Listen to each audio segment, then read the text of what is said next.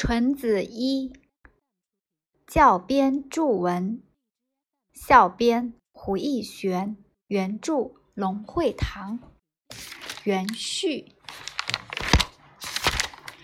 甚以医道之难也，医者义也，不可以忘事，不可以轻常。非有祖父业如于前，师有教导于后。而欲自恃脉理之渊博，本草之灌输，吾恐批却导款，未能骤入于神，错节盘根，焉能尽忠且窍，而能奏功于一旦，或效于十全？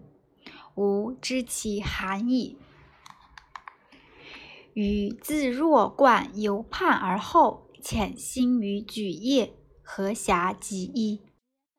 无奈自身多病，世人亦多病，不得不于刻毒之余，兼急于其黄。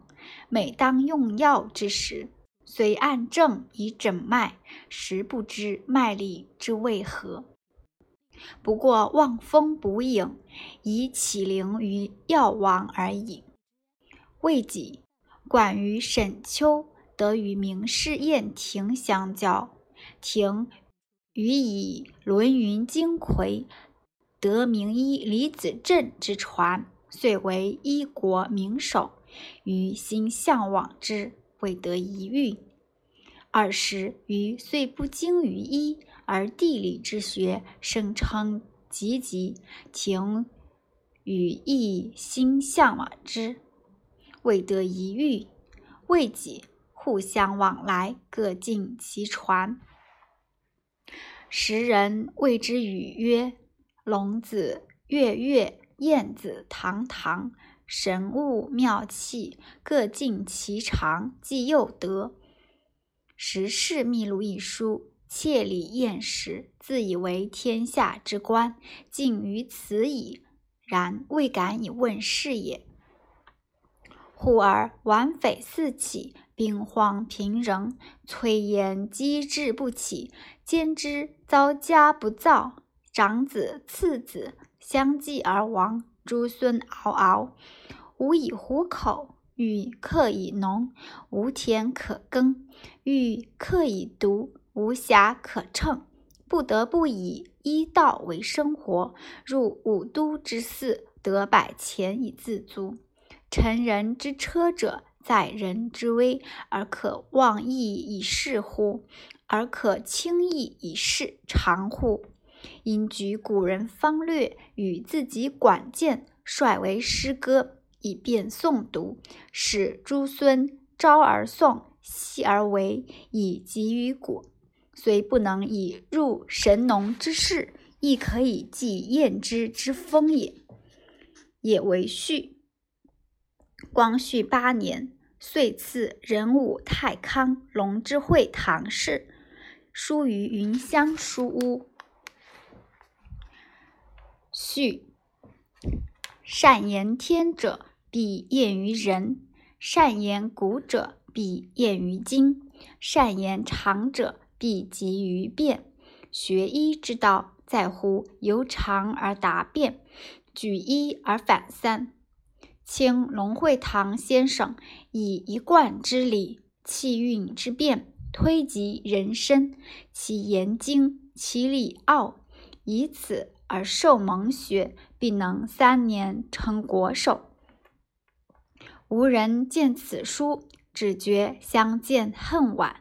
详推书中理奥，知其别有失传。然因其为蒙学所作，故治理。隐于剧中章节，今为声名记，重编校注，以教天下姓灵。若有教者，姓上加音。江楚胡逸玄于隐修斋居，庚寅年四月二十一号。前言：本书作者龙会堂，原名龙子章，子会堂。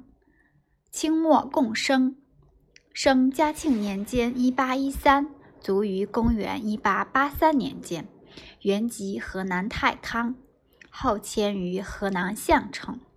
其青年时博学多才，落落有大志。读书不满足于章句俗学，精研地理学，造诣较深。后因自己体弱，且其妻疫病，不得不于课读之余兼及中医之学，以求保身长全，以养其生。中年得遇名士晏廷宇，晏氏精于医药学。而龙氏长于地理学，二人彼此向往，结为至交，各得其传，相得益彰。其后又得医著时事秘录，读之以为天下之观尽于此矣，颇得其意。后因战乱，龙氏二子相继亡故，诸孙嗷嗷，无以糊口，崔焉积之不起。虽欲种地而无田可耕，为此为此，龙子章不得不操医道以谋生。从其著《纯子医》所在医案中可以看出，其治疗疾病涉及内外妇儿等科，王霸兼施，刚柔相济，用药灵活，效果颇佳，使人称赞其而能中，险而时宜，简要以设繁。景透以化章，用毒而反济其平，失古而妙用其创。在行医同时，龙之章又为其诸侄孙生计谋，以平日治愈之症，选得验之方，编成诗歌，取其浅俗意象，偶成一章及草书成篇，都令孙辈招颂细为。这些诗歌积久成意，于。一八八二年编为《纯子医》一书，由于是刻子孙之教本，故仿宋朝邵康节将数学课而本取名《纯子数》之典，取名《纯子一》。因此书是教自家侄孙，故当时并未刊行于世。后其由其侄龙金门、孙龙镇川等。于宣统元年（一九零九）集资刊印，五年后石刻版问世，但流传不广，散失民间。